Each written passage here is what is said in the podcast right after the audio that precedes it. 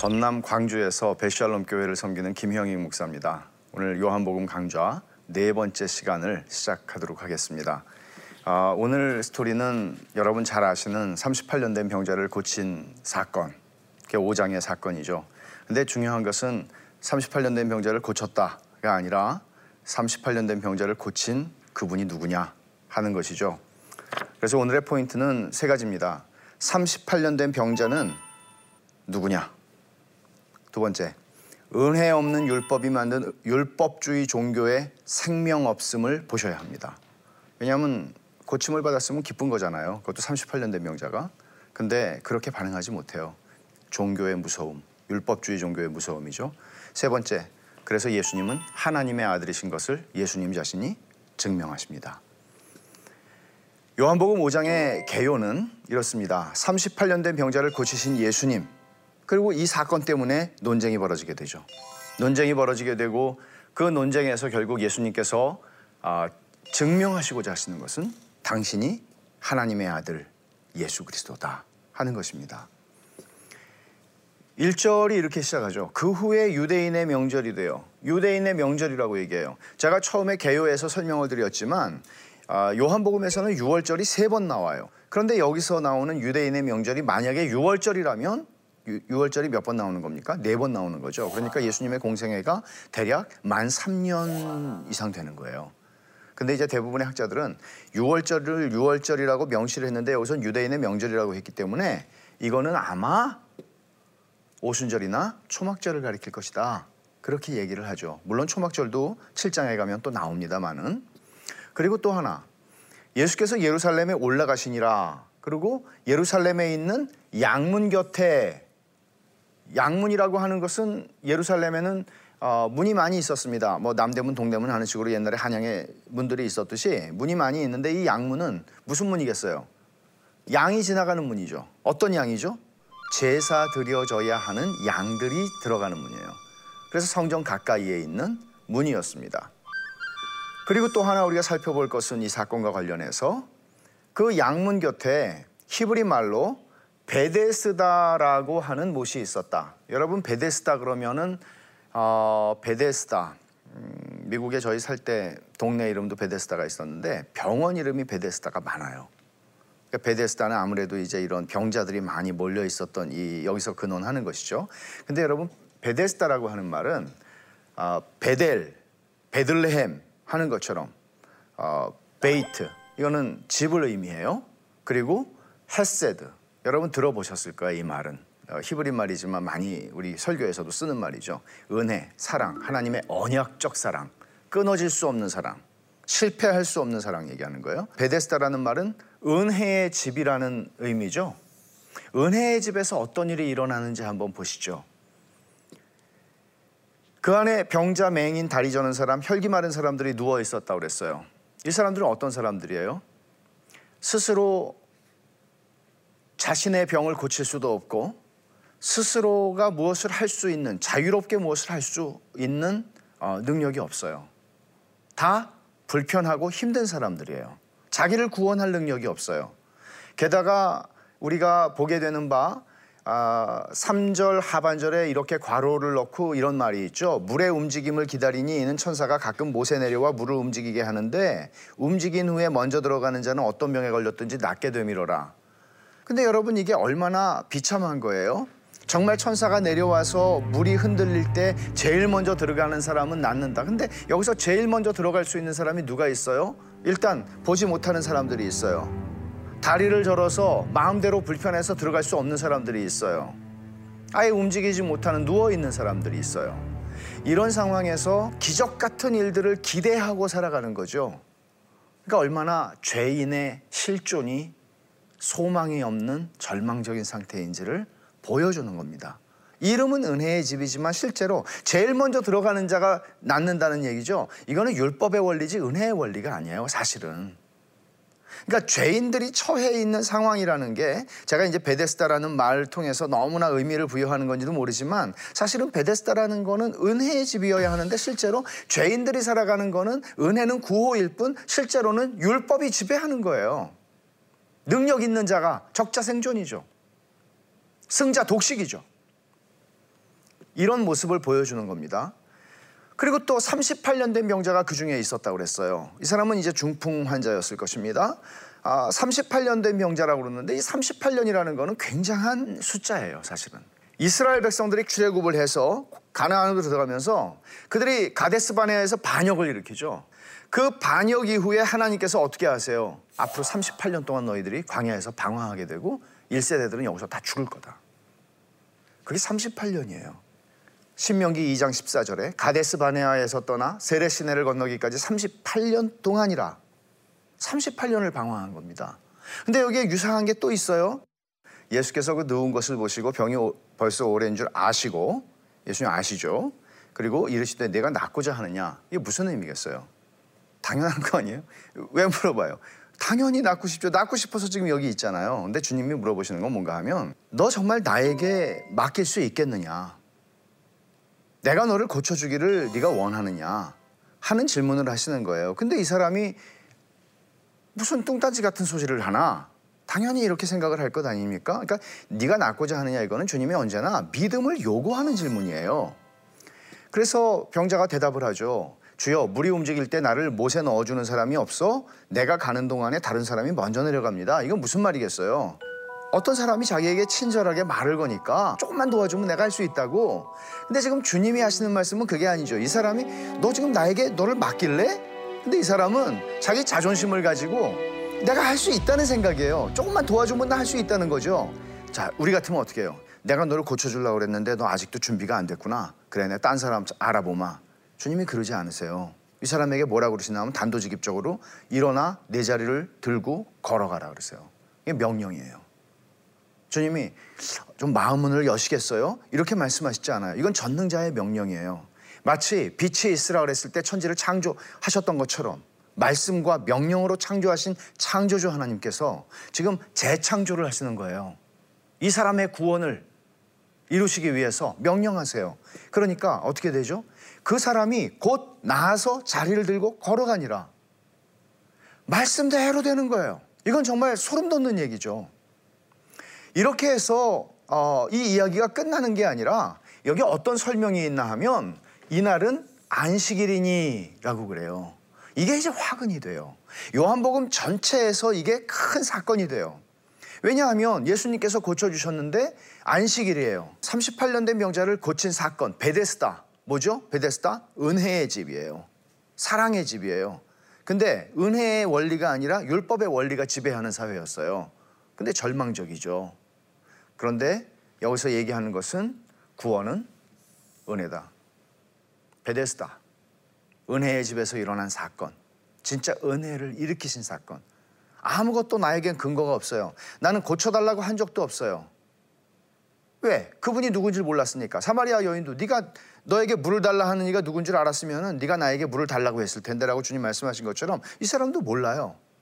그러니까 나 조금만 도와달라는 거죠. 근데 주님은 명령하시고 그를 고치세요. 은혜예요. 주님을 찾지도 않아요. 근데 주님이 그 일을 하세요. 구원은 은혜다 하는 것을 보여주는 것이죠. 근데 문제는 이게 옆에 있던 유대인들의 반응입니다.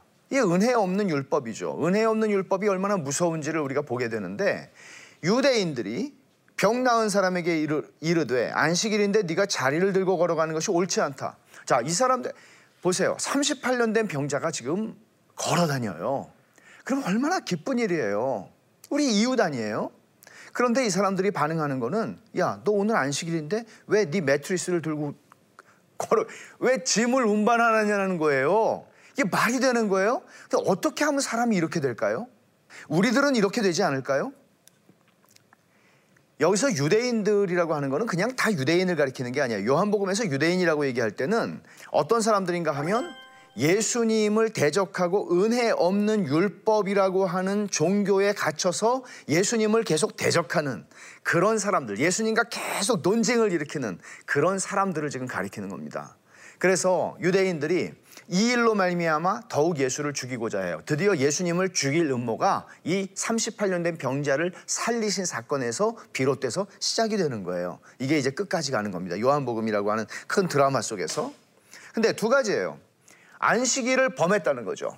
안식일을 범한 거는 예수님이 일을 하신 거예요. 그리고 이 안식 이 병자가 짐을 들고 걸어간 거라고요. 일을 한 거예요. 뿐만 아니라 또 하나 하나님을 자기의 친아버지라 하여 자기를 하나님과 동등으로 삼으심이라. 예수님께서 이 일로 인해서 논쟁을 하시기 시작하는데 이것은 당신이 누구신지를 드러내시는 일이에요. 그래서 이 사람들은 알아들은 거예요. 아, 네가 지금 하나님의 아들이라고? 이렇게 접근이 되는 겁니다. 그래서 예수님을 죽이겠다는 거예요. 자, 이 사람들이 가지고 있는 그 율법주의 종교, 은혜 없는 율법이라고 하는 것은 소위 그 계명에 대한 결의론이라고 얘기를 해요. 결의론 그러면 우리말로 그냥 쓰면 이게 무슨 말인지 잘 몰라요. 결의론이라고 여기 한자를 보시면은 의심을 의심이죠. 의심을 어, 해결하는 거예요. 그러니까 어떤 법이 있으면 안식일을 범하지 마라 그러면 안식일을 자 안식일을 범하지 말아야 되는데 내가 오늘 운동을 한 3km, 10km 걸어가는데 괜찮은가? 안식일을 범하는 건가? 그러면 이렇게 말하는 거죠. 1km 이상 걸어가면 범하는 거다. 900m까지는 괜찮아. 말하자면 우리의 양심에 걸릴 수 있는 모든 것들을 case by case로 다 가르쳐 주는 거예요. 그래서 영어로도 case라고 하는 말에서 영어가 나오는 거예요. 그러니까 case by case 다 얘기해 주는 거죠. 각각의 경우들을 자세하게 다루는 거예요. 그래서 어, 결국은 이 사람들은 이런 방식으로 율법에 접근하다 보니까 이 율법은 사람을 살리고 하나님이 우리에게 행복을 주시기 위해서 주신 것임에도 불구하고 결국은 율법의 기능이 인간을 죽이는 계명이 되는 거예요. 그래서 계명이 은혜를 잃어버릴 때, 믿음을 잃어버릴 때, 지식을 잃어버릴 때 은혜가 없으니까 율법이 지배하게 되는 거죠. 믿음이 없으니까 그럼 하나님을 기쁘시게 할 수가 없는 것이죠. 그리고 지식이 없어요. 하나님을 아는 지식이 없으니까 율법 항목 항목들을 지키는 지식밖에는 남은 게 없어요. 죽은 정통이 되는 거예요. 그래서 어, 이 사람들은 어, 율법의 정신을 잃어버린 셈이죠. 율법의 정신이 뭐예요? 율법의 정신이 뭐죠? 주님께서 뭐라 그러셨어요? 율법은 하나님을 사랑하고 이웃을 사랑하는 거다. 그렇게 말씀하셨죠? 너의 하나님을 사랑하라 하신 것이요 내 이웃을 내 자신과 같이 사랑하라 하신 것이라 이보다 더 큰 계명이 없느니라.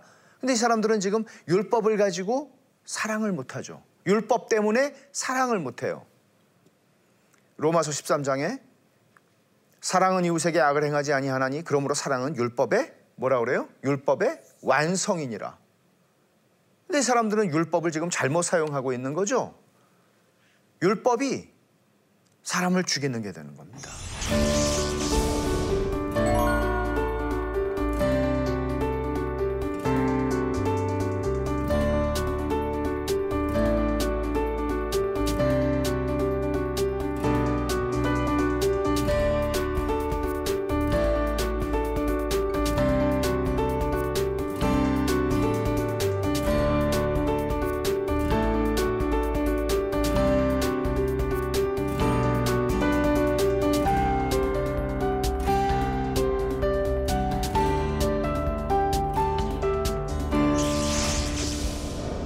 그래서 주님은 이제 여기서 어, 논쟁이 시작되죠. 나는 하나님의 아들이다. 이거를 이제 입증하시는데 이 주님의 말씀이 긴 말씀이에요. 근데 한 구절 한 구절이 전부 주님이 하나님의 아들이시라는 것을 증명하는 얘기들이에요. 보죠. 제일 먼저 그리스도의 신성에 대한 증거. 17절에 예수께서 그들에게 이르시되 내 아버지께서 이제까지 일하시니 나도 일한다. 너희들이 내가 안식일 날 일한다고 지금 뭐라 그러는 거지? 내 아버지가 이제까지 일하시. 내 아버지. 당시의 유대인들은 하나님을 가리켜서 내 아버지다 이런 표현을 쓰지 않았어요. 유대인들이 알아들은 거예요. 내 아버지? 지금 네가 하나님의 아들이라는 거야? 이런 얘기죠. 우린 지금 하나님의 자녀라고 하는 게 아무런 이상하지 않죠. 그러나 그 당시에 유대인들은 아니 이건 신성모독이잖아. 근데 아버지가 일하시니 나도 일한다.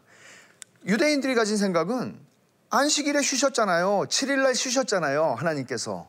그러나 성경이 말하는 것은 하나님이 시계공이 시계 만들어 놓고 자동으로 돌아가게 해 놓고서는 시계공이 시계를 떠나는 그런 창조주가 아니라 하나님은 지금도 천지 만물을 당신의 섭리 가운데에 붙들고 계시고 운행하고 계시고 지키고 계시고 자기의 모든 피조물들을 향해서 모든 필요를 공급하고 계시는 일하시는 하나님이죠. 주님께서 그 말씀하시는 거예요.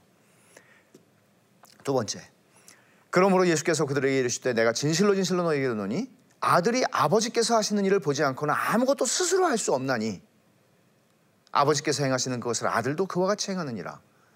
자, 아들이 아버지께서 하시는 일을 보지 않고는 아무것도 스스로 할 수 없다. 이 말을 들으면 우리는 오해하게 되죠. 아, 그러면은 아버지의 아들이니까 그냥 굉장히 의존적이고 독립적으로 할 수 없는 삼위일체를 우리가 잘못 이해하면 그렇게 되죠. 그러나 여기서 주님이 하시는 말씀의 요지는 뭔가 하면 아버지의 의지와 나의 의지가 동일하다. 하나도 다르지 않다. 하는 것을 말씀하시는 것입니다. 세 번째. 아버지께서 죽은 자들을 일으켜 살리심 같이 아들도 자기가 원하는 자들을 살리느니라. 전능하신 능력이에요. 없는 데서 있는 것을 만드세요. 없는 것에서 있게 하세요. 그리고 죽은 자에게서 생명을 만드세요. 근데 주님도 그렇게 하신대요. 근데 주권자시죠. 자기가 원하는 자들을 살린다고 하세요. 이거는 사실 유대인들 앞에서 이 얘기를 하시는 거는 어마어마한 얘기예요. 어마어마한 선언이에요. 네 번째. 아버지께서 아무도 심판하지 아니하시고 심판을 다 아들에게 맡기셨으니 이는 모든 사람으로 아버지를 공경하는 것 같이 아들을 공경하게 하려 하심이라. 야, 이거는 더 놀라운 얘기죠. 아니 지금 우리가 하나님 아버지를 공경하는 것처럼 너를 공경해야 된다고 하는 얘기거든요. 근데 무서운 얘기. 심판을 누구에게 맡기셨대요? 심판을 예수님에게 다 맡기셨다는 거예요. 내가 심판자다. 너희가 지금 나를 판단하고 있잖아. 근데 내가 심판자야. 무서운 얘기예요. 끝나지 않습니다. 내가 진실로 진실로 너희에게 이르노니 내 말을 듣고 또 나 보내신 이를 믿는 자는 영생을 얻었고 자, 내 말을 듣고라고 그랬어요. 내 말. 주님이 지금 하고 계시잖아요. 말씀을. 내 말을 듣고. 근데 그 다음에 나 보내시니 주님께서 여기서 말씀하시는 강조점은 하나님이 나를 보내셨다. 나는 보냄을 받은 자다. 하는 강조가 있는데 내 말을 듣고 나 보내신 이를 믿는 자는 그러니까 하나님을 믿는 것과 내 말을 듣는 것은 조금도 차이가 없다. 너희가 하나님을 믿는 것은 내 말을 듣는 것이고 내 말을 듣는 것은 하나님을 믿는 것이다. 이렇게 주님이 말씀하세요. 당, 하나님 아버지와 당신 자신을 동격으로 말씀하시는 거예요. 그런 자는 어떻게 해요? 영생을 얻었다 그러죠. 그리고 심판에 이르지 아니하나니 장래의 보장이에요. 사망에서 생명으로 옮겼다. 여섯 번째, 그리스도의 신성에 대한 증거. 진실로 진실로 너에게 이르노니 죽은 자들이 아버지 하나님의 아들의 음성을 들을 때가 오나니 곧 이때라 듣는 자는 살아나리라. 내 말을 듣는 자는 살아난다는 거예요. 이건 영적인 의미로 말씀하시는 거죠. 지금 주님의 말씀을 듣고 주님을 믿는 자는 영생을 얻어요. 살아나요. 이게 요한복음 1장 12절에서 한 말씀 아니에요? 영접하는 자, 그 이름을 믿는 자들에게 하나님의 자녀가 되는 권세를 주셨다. 31절 이하에 하나님이 친히 나를 증거하신다는 거예요. 하나님의 증거가 있어요. 공간복음에서는 그런 표현이 별로 안 나오는데 요한복음에서는 주님이 나를 보내시니 그리고 보냄을 받은 자로 당신을 표현을 하세요. 이 강조가 된다는 것이죠. 근데 이제 하나님의 증거는 세 가지 방편으로 나오게 되는데 처음에 선지자의 말이 있고 표적이 있고 기록된 말씀이 있어요. 선지자의 말은 세례 요한의 말이죠. 세례 요한이 예수님을 증거했잖아요. 세례 요한은 구약의 선지자예요. 선지 예수님 이전에 온 선지자라고요. 구약의 마지막 선지자예요. 그리고 표적이에요. 주님이 하시는 일들이 다 표적이죠. 표적이라는 게 뭐라고 그랬죠? 기적과 뭐가 다르다고 그랬어요? 기적은 자연 현상을 깨뜨리는 일이 일어나는 것이죠. 그러나 표적은 그러한 일을 통하여 예수님이 어떤 분이신지 의미를 드러내는 것이라고 그랬죠. 그 다음에 기록된 말씀. 그 당시에는 성경, 구약 성경이죠. 이 세 가지를 통해서 하나님이 친히 나를 증거하신다. 내가 지금 말하는 것을 너희가 못 믿겠느냐? 하나님 아버지께서 증거하신다. 말씀하세요. 그러면 제일 먼저 선지자의 말을 한번 보죠. 너희가 요한에게 사람을 보내며 요한이 진리에 대하여 증언하였느니라. 그러나 나는 사람에게서 증언을 취하지 아니하노라. 주님이 이런 말씀하시는 거예요. 사람이죠 세례 요한이. 근데 그 사람이 나에 대해서 증거했다는데 사실 나는 사람의 증거가 필요 없다. 뭐예요? 사람이 나를 증거하든 안 하든 나는 하나님의 아들이고 하나님의 보내심을 받은 하나님이시라는 얘기예요. 다만 이 말을 하는 것은 너희로 구원을 받게 하려 함이라. 요한을 통해서 제자들이 왔고 주님이 지금 이런 설명을 하고 계시는 거죠.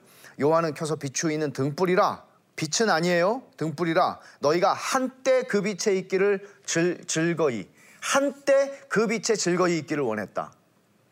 우리가 쭉 보면 알지만 요한복음은 믿음이 뭔지를 굉장히 많이 설명해요. 근데 믿음은 한때, 한철 아니에요. 믿음은 인내하는 것이고 끝까지 가는 것이에요. 증거의 방편 두 번째는 표적입니다. 하시는 일이죠. 주님이 하시는 일. 내게는 요한의 증거보다 더 큰 증거가 있으니 아버지께서 내게 주사 이루게 하시는 역사. 곧 내가 하는 그 역사가 아버지께서 나를 보내신 것을 나를 위하여 증언하는 것이죠. 주님이 하시는 일들이 보세요. 주님이 누구신지를 다 보여주는 거죠. 우리가 가나 혼인잔치 표적도 봤죠. 그리고 왕의 신하의 아들을 고쳐주는 것도 봤죠. 그 표적들 하나하나는 예수님이 누구신지를 보여주는 표적들이에요. 그래서 어, 니고데모도 그렇게 얘기를 했죠. 예수님에게 밤에 찾아와 가지고 당신이 행하시는 일을 보니 하나님에게서 온 분이 아니고서는 이런 것을 행할 수가 없습니다. 말하자면 표적을 통해서 뭔가를 얻은 것이죠. 표적이에요. 표적이 예수님이 하시는 일을 통해서 예수님이 누구신지를 드러내는 거죠. 보냄을 받은 분이에요. 세 번째 하나님의 증거의 방편이 기록된 말씀이에요. 구약 성경을 얘기하는 거예요. 구약 성경은 다 가지고 있었어요. 유대인들이. 뭐 유대인들이 집집마다 다 가지고 있었던 건 아니지만 어, 유대인들이 우리는 성경을 가진 사람이다. 이게 그들의 자부심이었어요. 그런데 주님 말씀하시죠. 너희가 성경에서 영생을 얻는 줄 생각하고 성경을 연구하거니와 이 성경이 곧 내게 대하여 증언하는 것이라. 그런데 너희가 영생을 얻기를 원하지만 내게로 오기를 원하지 않는다. 라고 말씀을 하시죠. 40절에서. 너희가 내게로 오기를 원하지 않았다. 결국 영생을 얻기를 원해요. 성경을 통해서 영생을 얻는 걸 알, 알아요. 근데 성경은 예수님에 대해서 하는 말이에요. 전부 다. 근데 예수님에게 오기를 원치 않아요. 이게 그들의 딜레마죠. 그래서 마틴 루터가 한 말은 모든 성경을 읽을 때 그리스도를 발견하지 못한다면 성경을 헛되이 읽는 것이다. 주님은 지금 구약 성경에 대해 말씀하시죠. 하물며 신약 성경이에요. 성경을 통해서 예수님을 발견하지 못한다면, 성경을 통해서 예수님의 아름다우심을 발견하지 못한다면, 성경을 통해서 하나님의 선하심을 발견하지 못한다면, 그 영광을 보지 못한다면 헛된 것이죠. 이렇게 유대인들처럼 갈 수 있다는 얘기죠. 무서운 얘기예요. 결국은 우리의 신앙에 있어서 절대적인 것을 주님이 지금 말씀하고 계세요. 우리는 지금 주님이 하시는 음성, 음성을 뭐 잠자다가 듣거나 기도하다가 듣거나 그렇게 하지 않아요. 하나님이 우리에게 주신 것은 주님 자신이 말씀하셨다시피 주님 자신이 가장 큰 증거라고 말씀하신 것처럼 성경이에요. 그게 주님이 항상 당신 자신을 증거하실 때에 의존하셨던 최고의 권위예요. 우리들에게도 동일합니다. 결국은 권위의 문제예요. 이 시대가 아, 슬픈 것은 지금 보세요. 아, 하나님의 백성은 어떤 사람들입니까? 하나님의 백성은 권위 아래에 있는 사람들이죠. 어떤 권위 아래? 하나님의 권위 아래에 있는 사람이죠. 거듭날 때 우리는 아, 내 위에 아무것도 없는 줄 알았더니 내 마음대로 내가 왕으로 내가 우주의 중심으로 살면 되는 줄 알았더니 거듭나는 순간 알죠? 아, 내가 하나님 아래에 있는 존재구나. 하나님의 뜻대로 살기도 하고 죽기도 하는구나. 알죠? 그 그건 어떻게 연결돼요? 결국은 하나님이 어디서 어떻게 통치하시나요? 하나님이 당신의 말씀으로 통치하시는 거죠. 그 말씀의 권위가 우리의 신앙과 우리의 행위, 삶의 유일한 기준이고 권위이냐 하는 것이란 말이에요. 성경이 그렇게 중요하다고 말하는 유대인들을 향해서 주님이 그 얘기를 하시는 거예요. 이 성경에서 너희가 나를 보니 권위의 문제예요. 주님과 유대인이 공히 성경의 권위를 인정했거든요. 그럼에도 불구하고 유대인들은 이 성경에서 예수님을 찾지 못했고 예수님께로 나오기를 원하지 않았습니다. 그러니까 유대인들은 계속 얘기하는 거죠. 구약의 제일 중요한 사람 누구예요? 모세예요. 우리는 모세의 말은 믿지만 네 말은 못 믿어. 라고 지금 얘기를 하는 것이죠. 그러니까 주님께서 하시는 말씀은 모세가 내 얘기를 한 거야. 얘기해요. 성경에 구구절절이 어떤 구절들에 우리가 매일 수는 있지만 그러나 결국 이 성경에서 하나님의 영광과 예수님을 발견하지 못한다면 우리도 은혜 없는 율법주의의 종교로 그 안에 갇히게 되고 교회는 상막한 어, 정말 감옥 같은 회색지대의 광야 같은 그런 모습을 벗어날 수가 없는 거예요. 오늘날 우리가 때때로 모순처럼 느끼는 도대체 왜 교회가 이럴까 이런 생각들을 하게 된다면 그건 바로 오늘 주님께서 지적하시는 유대인들의 문제입니다. 그리고 베데스다 은혜의 집이잖아요. 은혜의 집이 은혜의 집의 역할을 못하는 거죠. 율법주의가 지배하는 교회가 되는 거죠. 이름은 은혜의 집인데 율법이 지배하고 다스리는 거예요. 주님이 없어요. 주님이 거기에 들어가신 거예요. 그리고 은혜를 회복하신 거예요. 그리고 은혜 없는 율법주의에 갇혀 있는 유대인들을 향해서 성경에서 너희가 나를 보지 못하면 소용없다. 라고 말씀하시는 거죠. 강의에서 이제 적용할 부분들을 우리가 생각을 해야 될 텐데 첫 번째는 하나님 없는 인간은 38년 된 병자다 하는 거예요. 여러분 자신을 그렇게 생각하시나요? 우리 그렇게 생각하지 않죠. 너무나 능력이 있고 너무 똑똑하고 너무 많이 배웠고 너무나 잘 살잖아요. 근데 성경은 얘기해요. 하나님 없는 인간은 38년 된 병자다. 자신의 죄와 죄의 결과로서의 비참함을 벗어나지 못하는 그리고 이런 전설 이런 근거 없는 허구 같은 천사가 내려와서 뭘 해주는 그런 거 믿으면서 살아가는 그게 고작 희망인 그래서 은혜가 필요한 거예요 이 세상에는 우리의 처지가 그렇기 때문에 한 번 나는 은혜 받았으니까 이제는 어, 됐다가 아니라 우리는 매일 매일 하나님의 은혜가 필요해요. 매일매일 하나님의 은혜가 필요한 것은 어떤 방식으로 나타나는가 하면 3번에 성경에서 그리스도를 발견하고 그 영광을 보는 것입니다. 이 일이 일어나야 하나님을 봐야 은혜를 경험해야 하나님의 선하심을 맛봐야 우리의 마음은 부드러워지고 우리의 마음은 하나님의 은혜를 뚝뚝 떨어뜨려 줄 수 있는 모습으로 변해가는 거예요. 오늘 38년 된 병자를 고치신 사건 표적이었습니다. 주님은 이것을 통해서 당신이 누구신지를 드러내십니다. 그리고 너희가 은혜가 필요한 존재다. 말씀하시는 것이죠. 우리는 이제 5강에서 6장을 아, 살펴볼 텐데 6장에서 하는 얘기는 이런 겁니다. 여러분 잘 아시는 오병이어의 표적이죠. 오병이어는 공간복음, 마테마가, 누가복음 다 나왔어요. 그리고 요한복음에도 기록됐어요. 이게 많지가 않아요. 이런 이야기들이. 어, 오병이어를 통해서 요한복음이 보여주는 것 진짜 의미. 그냥 우리가 알고 있는 그것인가? 이걸 한번 다시 한번 우리가 살펴보도록 하겠습니다. 시청해 주셔서 감사합니다.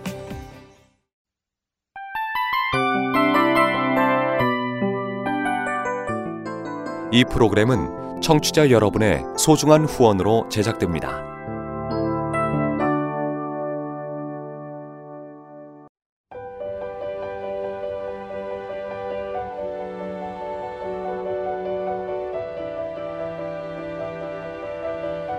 세상에는 수많은 교회들이 있지만 더 깊이 있는 말씀 강해를 찾기 위해 크기로만 교회를 선정하지 않습니다. 보다 좋은 영적 콘텐츠를 더 많이 나누기 위해 방송비를 받지 않습니다. 1년 365일 복음만 전하고 싶어서 우리는 광고를 하지 않습니다. 온누리의 복음을 땅끝까지 CGN TV와 함께 땅끝 성교사가 되주세요